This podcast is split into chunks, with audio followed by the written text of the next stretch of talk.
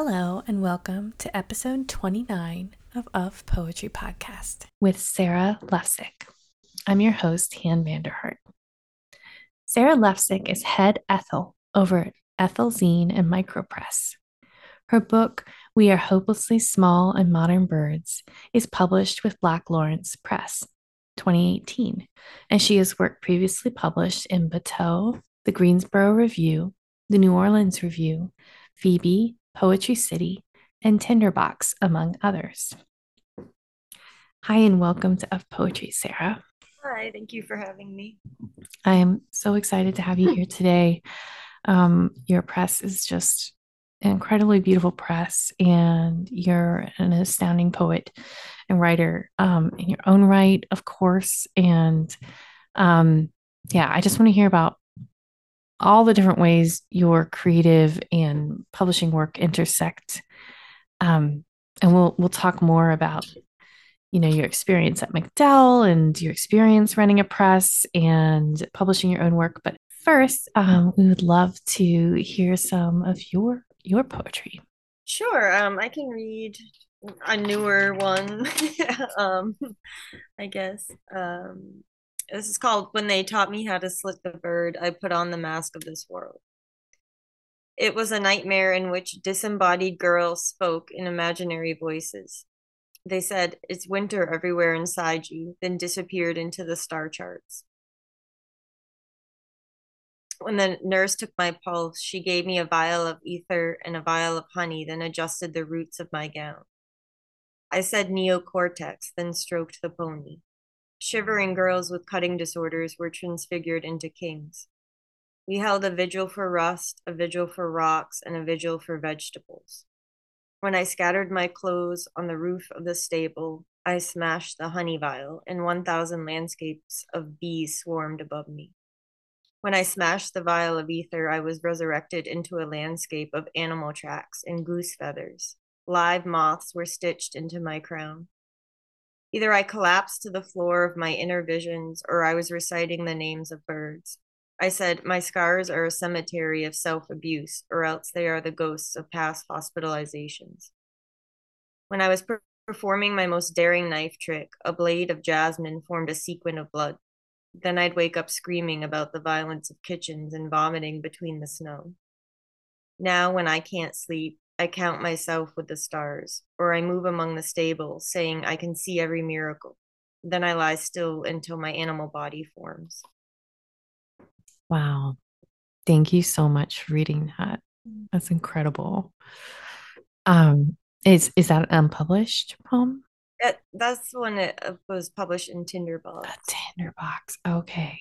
That's on my list to like find Sarah's poems and Tinderbox. It's incredible. And um Tinderbox knew what they were doing um, when they accepted that. Something I love, and I just want to note it because I think it's it can be something we almost take for granted, is especially having conversations with um I feel especially with women and queer writers here is that the body um like you can't escape the body that there it's always such a presence. Um and there's none of this like cartesian like i'm just going to separate the mind from the body and oh i'm just going to have a poem where i'm thinking i'm having these thoughts and it's somehow like lifted up out of my body or i'm separate. Um and i think it's it's almost easy to take that for granted and think i don't know there's also been some like memoir discourse stuff on Twitters. Um, and but I think it's such a incredible thing. And if you actually like read the past hundred years of poetry, or you've like really looked even the last 50 years of poetry, um, I think it's more incredible than we understand. Like it's more, it's more of a, a shift and a sea change. And, you know, as I've seen rightly pointed out lately, um, the confessional poets had a lot to do with this. Um, whether or not you read, I don't tend to read myself in the confessional like um, tradition, but it doesn't matter whether you read yourself in the confessional tradition to understand that you are post confessional and that you are writing after the time of the confessional poet. So you're influenced in so many ways you don't even understand. Um, anyways, that's a little that's a little bit of a tangent. I would love to hear your thoughts on this. Um, I have a hard I have a hard time talking about um, I don't know. I'm thinking too, right? Because I just finished um, your beautiful book, We Are Hopelessly Small and Modern Birds. And um, this space, right, of like the ward space or the hospital space or even just a many roomed space um, is a is a real presence. And I think yeah, I'm just, I think I'm kind of entering that kind of, that kind of imagination space where, you know, it's, it's like, a, it's almost like a normal thing to talk about the body as kind of bringing along its failures and its ailments and its health and its unhealth and, um, and, and how, you know, it's kind of, it is radical. It is you know, to have like I have a poem where I mentioned taking Valium.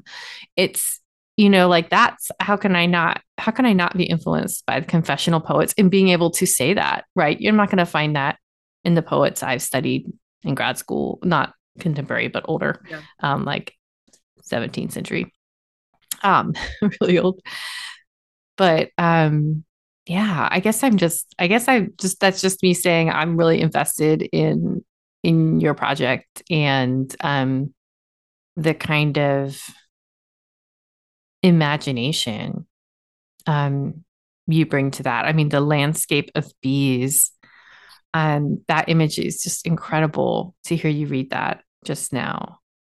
Um, yeah, I guess a lot of it is um, like I've struggled since I was like 13 with like eating disorder and so like the body is like it's like i have an obsession with you know having a body not wanting a body um, and then yeah. like i was hospitalized a few times and so i think i'm trying to find ways to talk about that mm-hmm. Um, mm-hmm. but um i think i use my imagination to escape sort of like mm-hmm. reality mm-hmm. and so in order to talk about it, I sort of escape into this like sort of made up mm. world. Mm-hmm. Um, mm-hmm. Uh, but yeah, yeah, yeah, and I think um, you know, I'm always I'm always reading the blurbs um on people's books because I think they teach us how to read.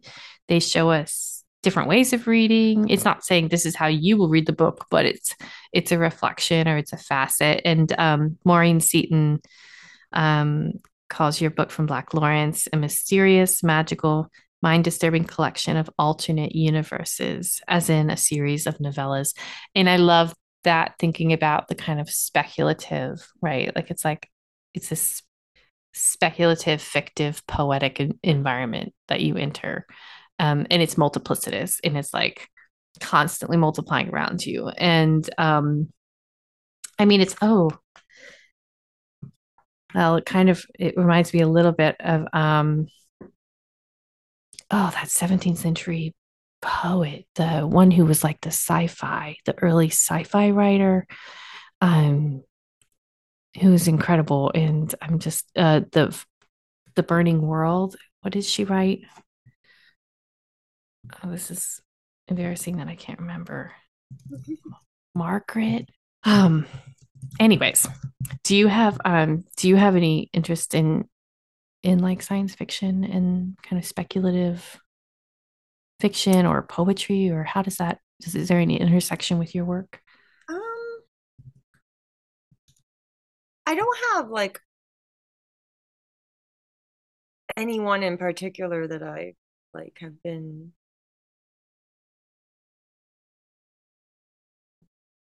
obsessed with. I mean, I'm sure just reading stuff throughout the years, mm. I mm-hmm. mm-hmm. um, because you do, you know, you have like a company you keep, right? Um, I mean, we all do.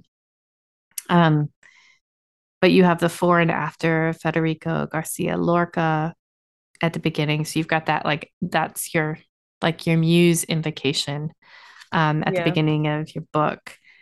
Um, right. So I guess it's it's I guess maybe you know it's better to not say speculative fiction or like but talk about like this the surreal tradition in, in poetry too. Um, but but you know obviously those things are like brushing shoulders or Yeah, I feel, I mean, I feel like I'm probably influenced by like everyone I've read in some way, or Mhm. almost everyone I've read. I'm sure there's something, but yeah yeah right now I'm reading some uh, Leonora Carrington's like short Mm. stories. oh yeah Um, one of the women who I, I'm publishing her third chap um chapbook with Ethel, and her first one was about Leonora, and we're doing one now about uh, Frida. So it's like um, her she Mm. writes these long poems about like surrealistic woman painters, but I, so Mm.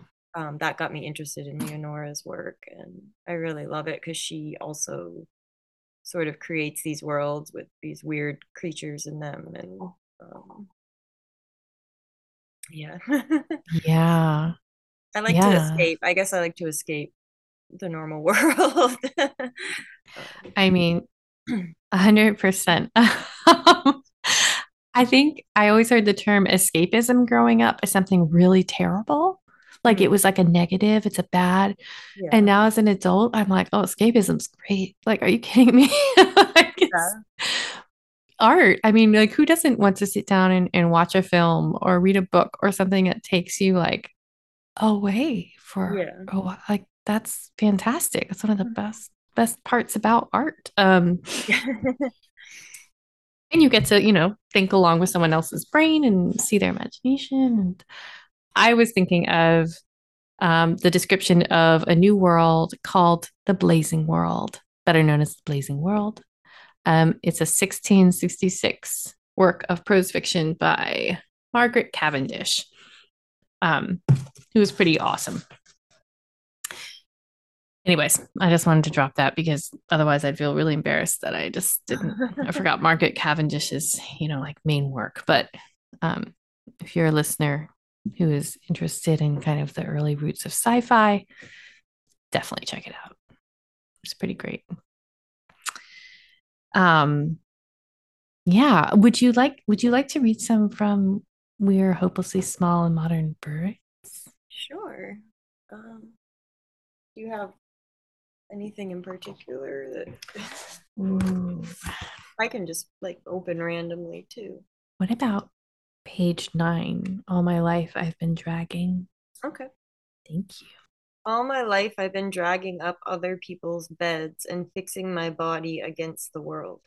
In my shadow, the alphabet takes the form of a classroom in which the Messiah is an unlikely animal sniffing the edges of this page. We broke the law variously, then retreated to our holy spheres, where thousands of roosters sway in the darkness like violins. Which is wider, a distant picture of my mother, or the way my drunk father breathes his oxygen? A man is walking through a wooden staircase, as if his whole body is only the reflection of his other body, which contains the reflection of a rooster swaying in the dark, holy realms of a contemporary wind.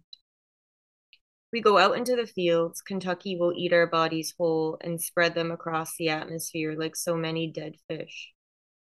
If we throw a stone into the air, it'll bounce off our face and form a sort of wild core.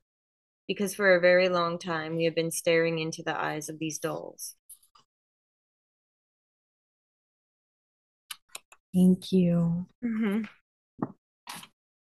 Um, I really felt that Kentucky um, illusion there. It just seemed so right for the South. Um, yeah, so I think um, I especially want to kind of en- encourage listeners who are interested in, you know, surrealism and um, prose, you know, prose lines and prose sections, and kind of like a a heady intersection of um like both like the body and crisis and the body and illness, but also like imaginative escape and otherworldliness and kind of all the things we carry with us um, in health and otherwise. I, I was interested, I'm, you know, the figure of like the Messiah or the Savior um, that kind of appears in, in many, many different forms throughout your book. And I think that really opens up for the reader. You know, it kind of, it it kind of stills that fixation on having one something, right? And it's like, mm-hmm. no, there are many, there are many somethings like this. Mm-hmm. Um, and I think that's really beautiful to see kind of echoed throughout your poems. Thank you for reading. Um, I wanted to ask you to read because I also want to talk to you, of course, about Ethel and MacDowell, and I didn't want to skip over um, reading from your book. So, if when we're talking, if there's something you want to come back to or read read if there's a poem you're like, oh, I've been writing about this, please interrupt me and, and okay. or, or just read it for us, please. So, um, yeah, let's talk about what would you rather, um, Ethel or um, MacDowell or either, either way, I'm flexible. okay, let's well let's let's talk about MacDowell then. Um, you know, for those listening who don't know, Matt MacDowell is an incredibly prestigious um, writing residency. It's one of the best you can get. Um, you stay in a studio cabin and you're you're fed and you're quiet and uh, and I think there's the chance for like communal eating as well and seeing the studios of other artists and um yeah so we have a MacDowell guest on the show so I just um yeah Sarah is there anything you'd like to um tell us about your time there and how that was like. And was it easy to focus? Was it hard to focus? I'm, I have all the questions. uh, well, it was my first residency. Um, Ever? Yeah. it is a MacDowell. That's amazing. Um, it was um right near where, like, it's very close to where I grew up, and mm. I went to mm. school in New Hampshire anyway. Okay. Um, I really enjoy like um, my solitude and mm-hmm. quiet. And, um, so I I got a lot of sort of uh, new poems started mm. while I was mm. there, and I took the time there. I didn't like work on anything else. I just worked on my own writing, which is something I don't do normally. Um, the parts I struggle with were the I'm like I had incredibly bad social anxiety. So um the you get like you know you, your lunch delivered in a basket at your mm. cabin and so you don't have to but um so for dinner it's like you go and eat with everyone in the um oh, so yeah. that was like really stressful for me just because I'm well as you can tell from maybe talking to me I I have a hard time talking about like my process, like my mm-hmm. writing process. Mm-hmm. Um, I don't know why. Um, I th- have some things like locked up inside of me, I think, and I just can't like talk about them yet. But so it was kind of hard for me to that part of it. Um, but I did enjoy like at night they would have like people who were leaving would like read their work or if it was an artist you could go visit their studio um so i enjoyed that part of it a lot and i enjoyed yeah just the time mm-hmm. to focus on myself and my work yeah. for a while yeah did you did you feel like and the other art around you did it come into your poems at all or your writing or did it just i'm not sure if it did I did. I mean, they have a great library there, mm-hmm. and so I think um I can't remember what I, I read like a a James Baldwin book I had never read mm. um, while I was there, and that really got me excited about his work. Um, yeah, but Yeah. I think I really kind of just kept to myself a lot, you know, hmm hmm walks in the woods. And, Was it winter? it was in May, so spring. Oh, spring. Yeah, that can really change. It can really, it's just the mood, I think, of um I love that you mentioned reading James Baldwin because I feel like the book the or the books, I mean, for me it's often one, but um the book you read during a, a residency is really, really, um, really important. Um, the kind of well, first of all, it's the thing you're taking time, right? It's your like, I'm not writing, I'm reading. Um, Mhm. and um, and it can just kind of frame and the environment too. You're writing so for me very powerfully. Um, like I did a I did a writing residency at um here in North Carolina, and um, I decided to read um like uh, Absalom Absalom by Faulkner that week, and I'd never read it before. Um, and I didn't realize, but I was in a sundown town, um, and the woods, but the woods were so they had these beautiful longleaf pine woods. They're gorgeous with all these horse trails. Um, so I just walk and walk and walk out there for hours. Um, but it was so creepy and something was really bothering me. And then I was reading Faulkner too. And so I just created this like perfect storm for an essay. Like I wrote an essay about my time there. Um, but yeah, I just feel like sometimes like things arrange themselves and you're like, oh, okay, like see there you were like reading Baldwin in the spring. And that like I mean that's its own kind of like condition that creates, you know, um, you know, around your writing, I think, which is pretty cool. Um, yeah. Oh, I was at the Weymouth Center too. I just want to say that because I feel like um, naming residencies and saying them out loud is always just good information for people. It's hard. Something it can be really hard to know where to apply and Yeah. where to go. And um, the Weymouth is a subsidized um, by the it's it, the a writing. It's like an estate um, of a North Carolina novelist from the 20th century. Um, and um, so I am actually having a difficult time remembering how much it costs, but it's um it's very affordable if you have a connection to North Carolina or you live in North Carolina. Hmm. Um, I think you can be writing about North Carolina too, I think. But Okay. um Some connection to yeah. mhm, North mhm. Yeah.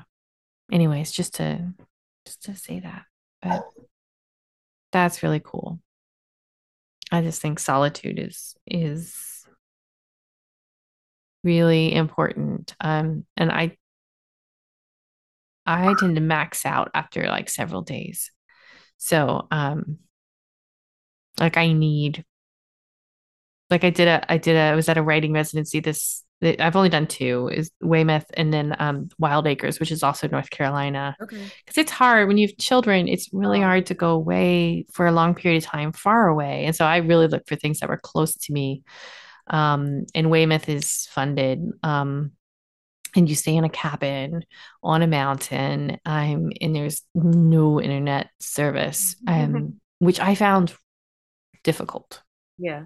because well first of all writers look up stuff all the time. All the time. There's always a text you're like but now i must read that i must read that small essay. I must read this poem. Um, i brought a huge box of books with me and I think someone like laughed at me about it, like take, but it turns out it was the best thing I did because there was you could walk up the mountain to get the retreat center, and I um I had a car too, but um you know it was it was not easy access to stuff. Um, if you heard a bark, you're hearing Sarah Lefsig's dog. I just want to point this out because I'm very it's very dog positive show here. Um, um, but yeah, it it was it was a little it was a little hard being so alone, I think. Yeah. Um, in fact, I missed my dogs the most, Aw. I think. And I mean, I miss my children a lot, but I had dreams about my dog. so Yeah. I was like, my dog. I get that. Yeah. Yeah. Yeah. So that's hard being away from them. How long was your time at MacDowell? Uh, two weeks. Wow, that is long. But it was, you know, it wasn't as cut off. I mean, there's like Mm-mm. internet and people Yeah. all around, so it wasn't Yeah. cut off. Yeah. Yeah. Mm. That's, I mean, that's a good, that's a, good- that's a good time to, I hope, I hope you had, I mean, it sounds like you had amazing poems. I know the, um, the poem you read at the beginning of the show is, it was like the working title for your Yeah. next manuscript, and that's beautiful um, really exciting. So, um, and you mentioned to me that the, the work for you that you've been working on these poems for years and that it just, it takes, um, Uh, the poems from like my my book that have been published were I don't know, they came I wrote them like after my MFA, between my MFA and like uh, in a few years, I kind of just I feel like the poetry I wrote in my MFA was not I was still trying to find like my voice as a writer. Um, and then mhm. after I think I somehow found it and wrote those, but then since since getting that published, I've just been I've been working on this. It's like a, a set of poems that all go together, and I Mhm. have maybe you know 40 like bits of like poems, but I'm just really struggling with focus, I guess, Mhm. focusing on them, and it feels like this kind of like puzzle, and I'm trying to figure out, and Yeah. Yeah. um, I just don't spend a lot of time on my own writing these days. Mm. Yes. Yes. Um, I very much hear what you're saying. Um, and in fact, I was telling my therapist this morning that I was watching Wednesday, the new show with my kids, and Wednesday Addams is like, you know, a student. So on the one hand, doesn't have as many obligations as some Yeah. people, but also she's like, you know, no, like every night I sit down and I work on my novel for an hour and I like mm-hmm. gasped because I was like, oh my God, what amazing writing ethic. Like, I was like, Wednesday Addams has a much better writing practice than I do. And I felt so, my therapist was like, wow, you really decided to judge yourself in the middle of a kid's show. I was like, Yeah. yes, I did. Yeah, because like when I was Wednesday Addams age, I wrote, you know, all the time. I know. And, and I tend to be very like positive about like writing fits in whenever you fit it in, like, mm-hmm. you know, all times, whenever, whatever. But, but also, I I also feel like I'm struggling to respect my own writing and Yeah. to be like, hey, this is really important and this is my work and I need to make this time and this space for it. The same way I make time and space to like rest or eat or walk the dogs or you know because I like of course you're going to prioritize walking the dogs. Like Mhm. you're not going to skip that because it's essential. And so like kind of thinking about our own writing as essential and important. Um and I said to someone earlier this summer, um, it's easier for me to do things for other people than it is to do things for myself. Yeah. And so like when it comes to publishing others, like um and like that's easier. It's Yeah. doing something and you feel it's like it's also like the social rewarding too of like you feel good about it and you know you're supposed to feel good about it. And I think there's a lot of social stuff about we've absorbed, I have, about Yeah. like, oh, you you know, you should come last or you shouldn't Yeah. prioritize your work this way or um in whatever form of caretaking, because we all caretake in lots of different ways throughout the day. Um yeah. Yeah, I, I really struggle with um feeling like I'm like worthy of, you know. I mean, it goes along with like de depression Totally. disorders and anxiety, like just the Anxiety. health. Yeah. Yeah. uh-huh. Um, Yeah. and like, you know, like Mhm. feeling like I, what's the point of publishing my own work and, you know, kind of all that. Totally. Yeah. Yeah. Yeah. Um, well, I'm just here to say I'm so excited for um well, first of all, that I know that there are poems of yours I can go find that I haven't read yet. Um, because I I met your work through Ethel. Mm, Um, and um, my friend Jessica Stark, um, her micro chap came yeah. out with you, and then Joanna Penn Cooper lives close here in Durham. Yeah. Um, and so that's how I met. So that, I think that's really cool too. Like I I met your work through your other work, right? Your editing work. And it's kind of in some ways it's all of a piece and it's helpful to think of it all as a piece. And in other ways it's good to be like, you know, our, our work has its time and space too.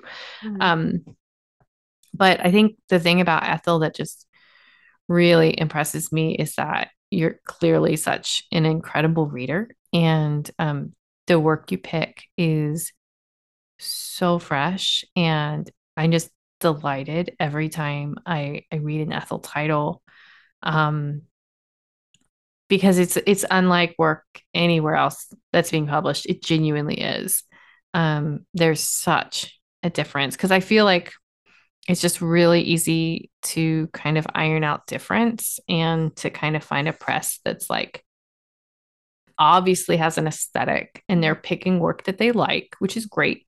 But after a while, their likes begin to get a little tyrannical and maybe yeah. that's too strong a word, but it's like you begin to see like, oh yeah, that that's the kind of poet that press published. And I mm-hmm. never feel that way with Ethel. Um, and I just think that's a real testament to the kind of attention you're giving um, as an editor and a poet and writer. And um, yeah, I really want to publish as many sort of different types of writing and writers as possible. Mm-hmm. Just like, you know, one thing over and over again or whatever. But, yeah.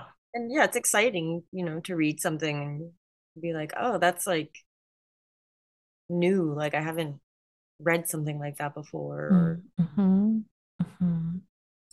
And it's clearly that the writers, because I, I don't think, I don't even think it's possible for editors to choose um, you know, works that are all similar, but I do think there's something that happens in the editorial process that can be a kind of smoothing out. Hmm. Um, and I think that that, you know, like, I don't know, there's, there's just lines that don't survive that, that process. There are poems that don't survive that process. Um, and we all kind of, you know, when we work with each other and when we collaborate, we kind of accept a certain amount of that sometimes. Um, mm-hmm but um yeah. This is something i think about now now as a small press editor myself. Um yeah you um i read in your interview your profile with um rob mclennan's periodicities. I think i said it correctly. Um that you your goal was like 12 12 chapbooks a year at Ethel, and you tend to end up around 24.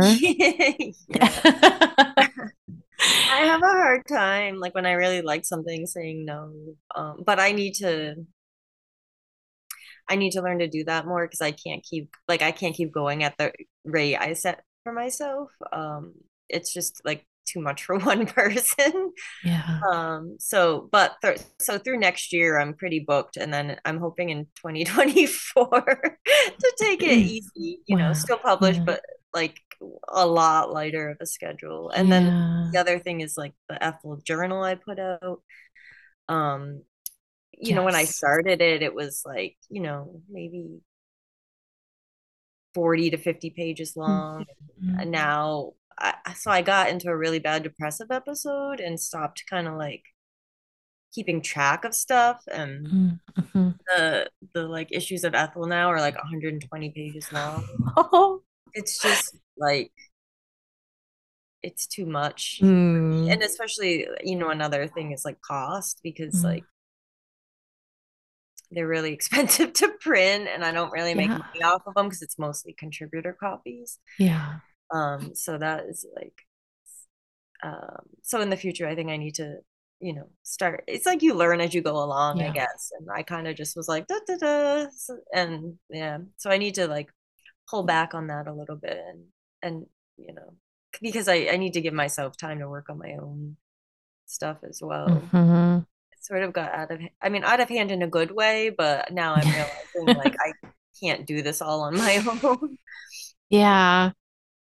Yeah, that is a lot. Um, it is. And I, you know, I think all the time about Robin Coste Lewis's on, on like she has this quote when she was on the Commonplace podcast with um, Rachel Zucker, and she said like, you know, learning to say it's not learning, it's not saying no, but it's saying yes well. So there's that. But I also think all the time about um, there's this article on Emily Dickinson's um, her use of variance in her poetry, and it it's called choosing, not choosing. And I think about this all the time, like this title, like choosing not to choose. You're like, yeah, no, I'm I'm not going to choose. and I think about that. And as an editor, um, and as someone who like went through, you know, reading lots of manuscripts and then and then kind of sitting back on their heels and being like, oh God, there's so many good ones. And yeah. this is going to be really difficult. And um, Amorak Huey and I, of course, um, edit River River books together. And so we kind of, we both had the same experience. And it, it was good to be like, oh, good, this is shared. Um, and Amorak was like, yeah, we, we can't just choose two. We can't. Um, yeah. So, so we ended up choosing double. Like we choose two for for next year and then two for the following which is nice that we were able to do that. Mm-hmm. um but sarah we were like we were literally I, I, think we were reaching like the physical pain point of being like like Maybe ill. we could do six this year. Yeah. Right? Um yeah and when you don't have like when you're not sponsored by a university or is you don't have funding coming in or um yeah that's a that's a real a real tricky place to be but it's also really amazing to be surrounded by such great work yeah. um and to know how many poets are are have manuscripts out that they're trying to find homes for and so i really hear i really hear what you're saying.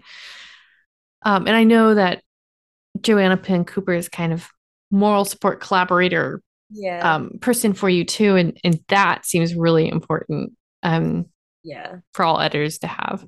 Yeah. Just someone to talk to or yeah, complain to sometimes like yeah. Look what this person sent me. Or, um or yeah just like yeah. run things by yeah. and then she, uh, she also does like if ethel has any um readings she'll mm-hmm. host for me because i just my anxiety gets so bad but. yeah I hear that so much. Um, that's great. I mean, I do think it's it's important to have like just to have a collaborator, to have yeah. that person. Um, I don't I definitely could not mentally, physically handle a press on my own. Um yeah. I'm I'm really appreciative of Morak just having someone who's who can be up when you're down and yeah. down when you're up and you know the balance. Uh, it's definitely a kind of sickness and health relationship. yeah. And also, just if I'm overwhelmed, you know, just someone to be like, it's okay. Like, mm-hmm. will understand that mm-hmm. if you're running late, like, yes, yes. I'm, and I hear that. I mean, I've heard that across the board from so many presses that I feel like, especially micro and small presses, should not sweat having to push things off because I see big presses doing it all the time. So yeah. uh, we're good. totally. Mm, there was somewhere my brain was going to go with that. What is a book you're really excited about at the moment from come forthcoming from Ethel? Um, well, I just published put out um put out Jenny Irish's book Would Be Future Humans. Oh my goodness, it's beautiful. I really like it. Um, it's I love her writing. I actually mm. discovered her through Black Lawrence. Black Lawrence. Uh, yeah. And then she, I don't know, she followed Ethel and That's like, yes, I want to publish it. That's um, awesome. Um, I saw an incredible poem um, from from Jenny Irish's book that you shared to Instagram, and um, and the cover of the book is beautiful, and I definitely hope folks go and, and check it out. Um, and I'm hoping to have a few um, Ethel poets on of poetry in the in the future soon, near future. Mm-hmm. Um, just because I think there's such um, there's such beautiful material.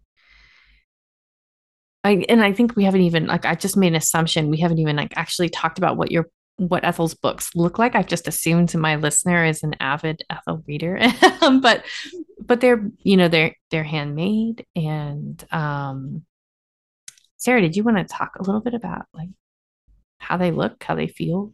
Um, um well, so yeah, I sew all the covers. Um, I mm-hmm. usually use as a base of like the transparent vellum paper.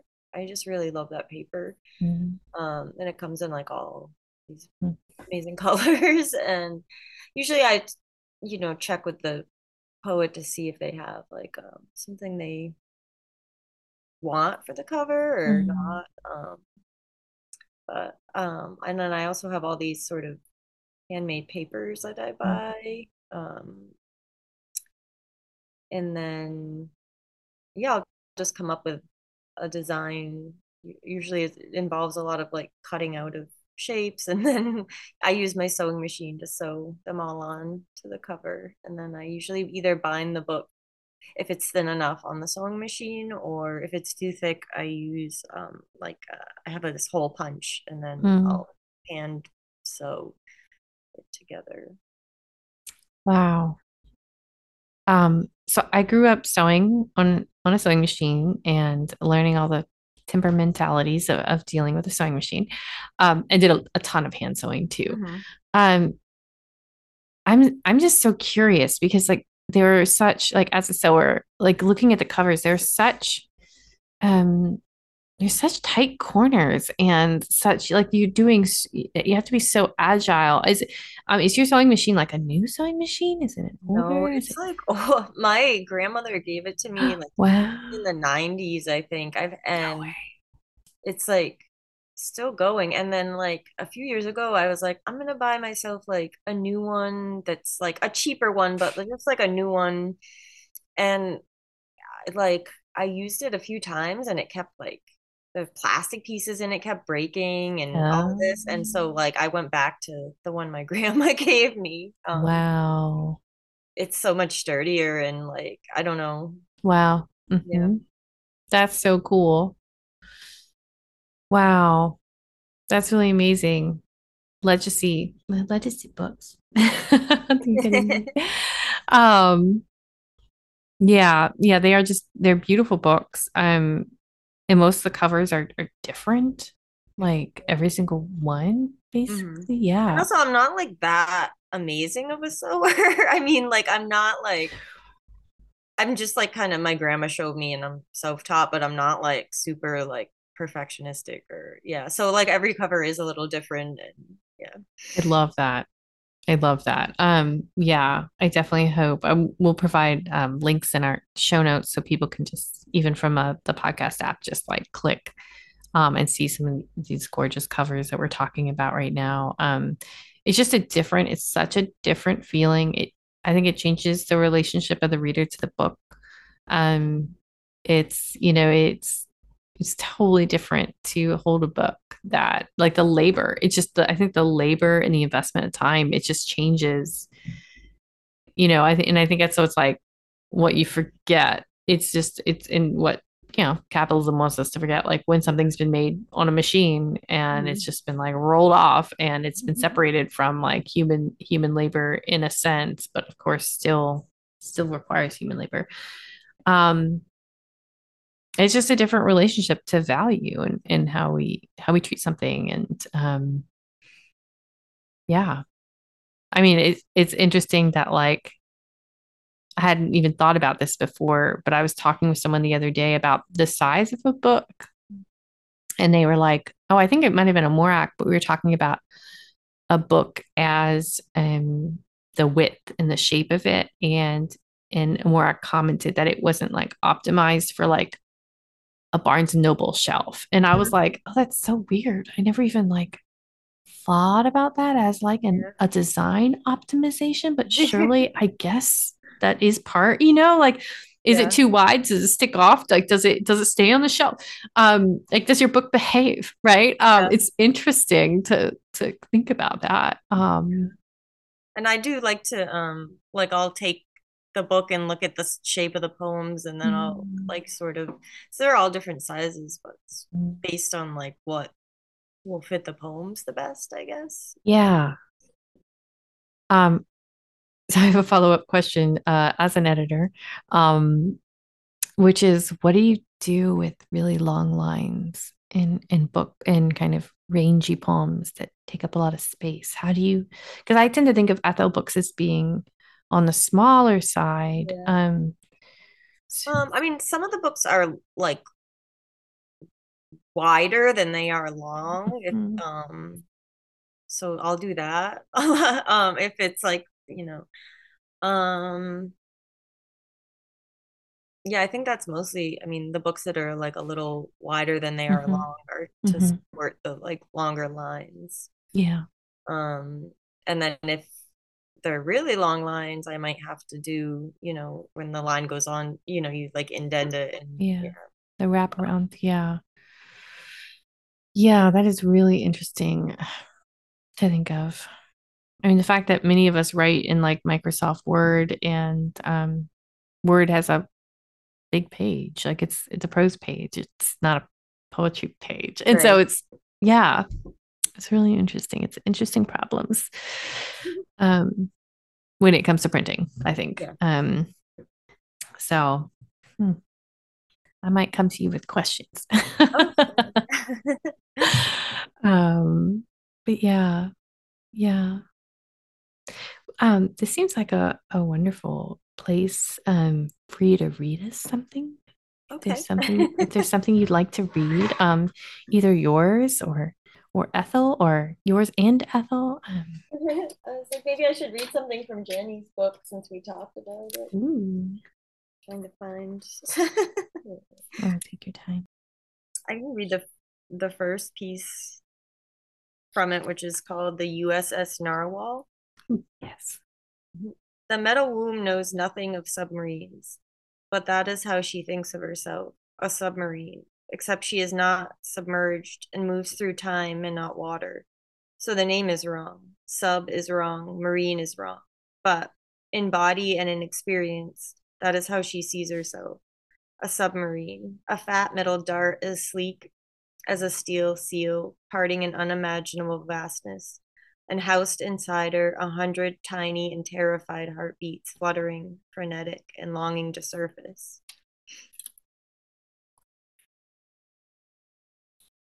Mm. So good. So good. I'm very excited for this book.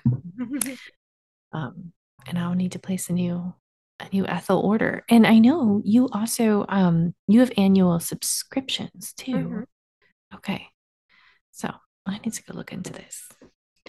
Um, and our um I remember at one point reading that um Ethel has a relationship to the like the Harvard Zine Library or oh yeah, the so there's the Schlesinger Library at Harvard um has like a woman created zine section. Um, and my friend Stephen Rial worked at the library system there, so I think he told the person in charge of that about Ethel. And Wow. so, yeah, they don't have like, you know, everything, but just they have some selected. That's so cool. Yeah. That's so cool. Hmm. I like to think of Ethel misbehaving behind, um, you know, the institutional walls of Totally. Yeah. Um, yeah, and I think, you know, maybe that too, I think having a small press is um, you know, it it is political. It's a chance to to do something different and and as you, you know, as you want to see it happen, um, and as you can imagine. And so yeah, misbehaving well is um it seems really important. Um for Morik and I, there are definitely things that we really have problems with in poetry publishing. And we decided to just be one space where we could hopefully work on rectifying some of those problems Yeah. that it's just, yeah. Yeah. It's i in some ways, it's a